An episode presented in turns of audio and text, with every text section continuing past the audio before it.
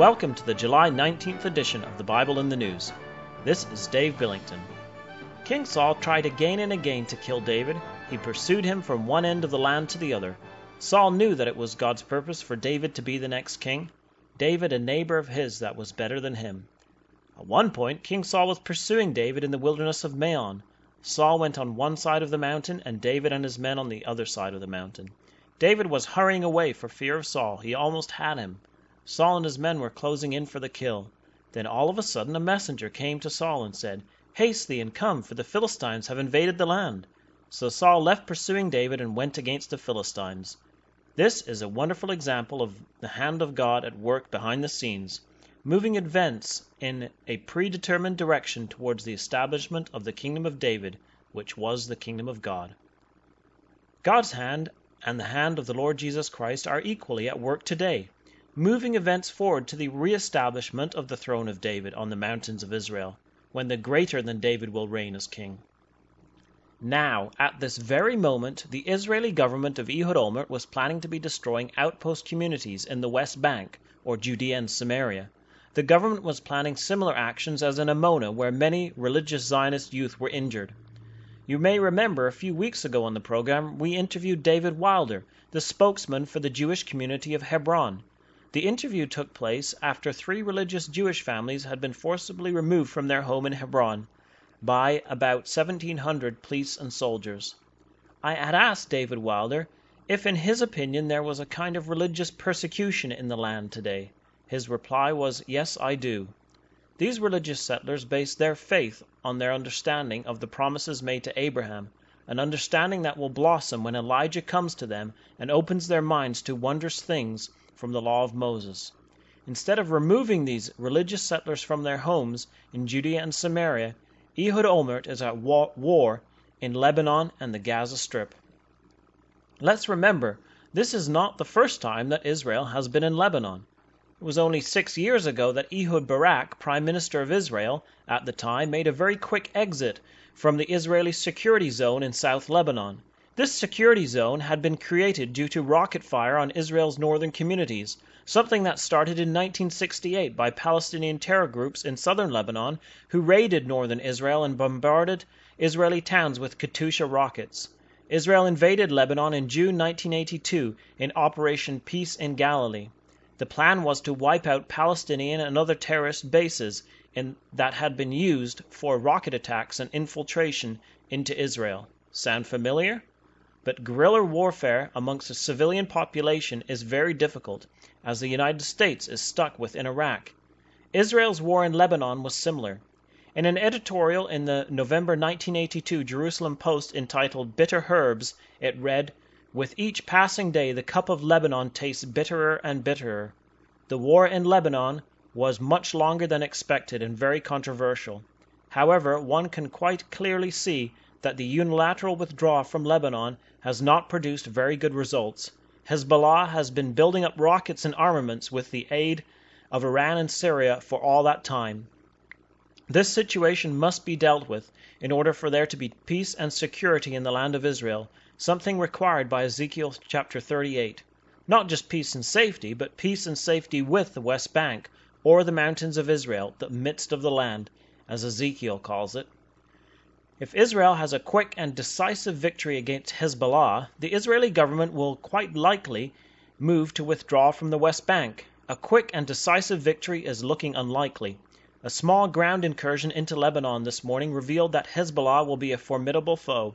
After a week of Israeli shelling, the Israeli elite unit lost two soldiers in the short incursion.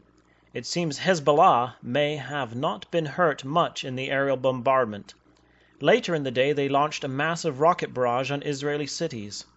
In the left wing Haaretz an anal- analysis entitled Hezbollah is still showing no signs of breaking, it says European diplomats believe Israel has maneuvered itself into a trap. It cannot stop the operation without having real political achievements to show its public, but prolonged fighting will seriously try its citizens' fortitude and will not guarantee the expected achievements. It seems as though this war may last longer than it was intended. If Israel finishes without completing the job, there will be more rocket attacks and kidnappings from across the border.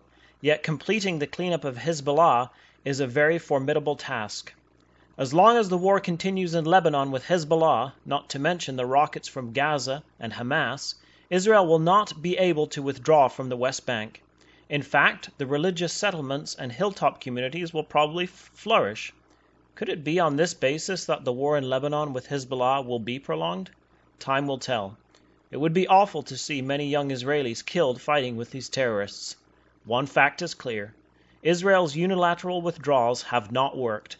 If Israel withdraws from the West Bank, Ben Gurion Airport, the main international airport, will be only two miles from Palestinian territory. It does not take much to imagine the havoc that rocket attacks would cause from this territory. In the 1984 Milestones to the Kingdom, Christadelphian writer Graham Pearce commented on the situation then under the heading Israel's Many Problems. He wrote, It is against this Middle East background that we look at Israel. She is in a sorry state, afraid of the Syrian Soviet weaponry, still subject to terrorist raids into Israel just as before the start of Peace of the Galilee war began, economically bankrupt with over 100% annual inflation, everyone crying out for the soldiers to be evacuated from Lebanon before many more or before more are killed by snipers, having a parliament that is hesitant and quarrelsome. Later on, commenting on the election results, he writes, one fascinating outcome of the indecisive election results is that the West Bank is sure to remain as a territory of Israel. The Labour Party that was earlier expected to obtain a decisive majority in Parliament failed to govern in their own right. Their view was that the West Bank could be paid as the price of peace. Yet Ezekiel had indicated that it was upon the mountains of Israel that Gog would be destroyed. Chapter 38, verse 21, 39, verses 2 and 4.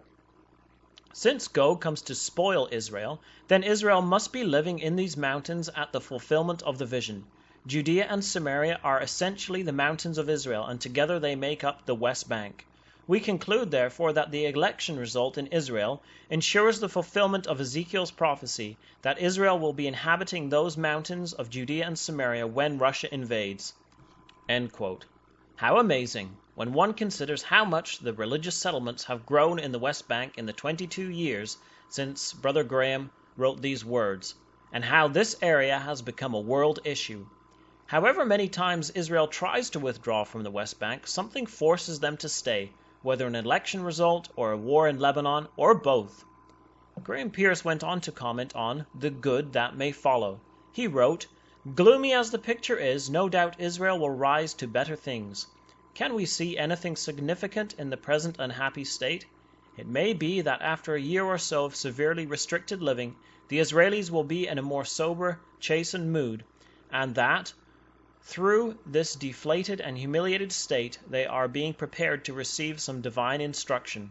We must never lose sight of that element in the divine program that God will send Elijah before the great and dreadful day of the Lord.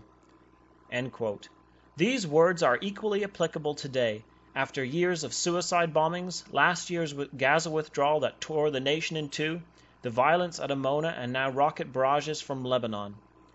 The other interesting development this week is the rift that is growing between the US and the EU over the situation in Israel, with Britain trying to do the splits between the two. The Associated Press reported a rift is emerging between the European Union and the United States over whether Israel should cease its offensive against Hezbollah guerrillas. It is also amazing to see how much Russian and European foreign policy seems to be in line over this issue in their generally anti-Israel stance. This week's Economist's main article is entitled The West Meets Vladimir Putin. The first paragraph reads Forget the formal agenda of this weekend's G8 summit, given over to energy security, infectious diseases, and education. The really awkward issue for the leaders of the seven rich democracies gathering in St. Petersburg concerns their host how to live with a strong but increasingly undemocratic Russia. There are some major shifts taking place in the world today that seem very much to be bringing things toward the grand climax of human history and the establishment of the kingdom of God in Israel. We invite you back next week, God willing, for more Bible in the News.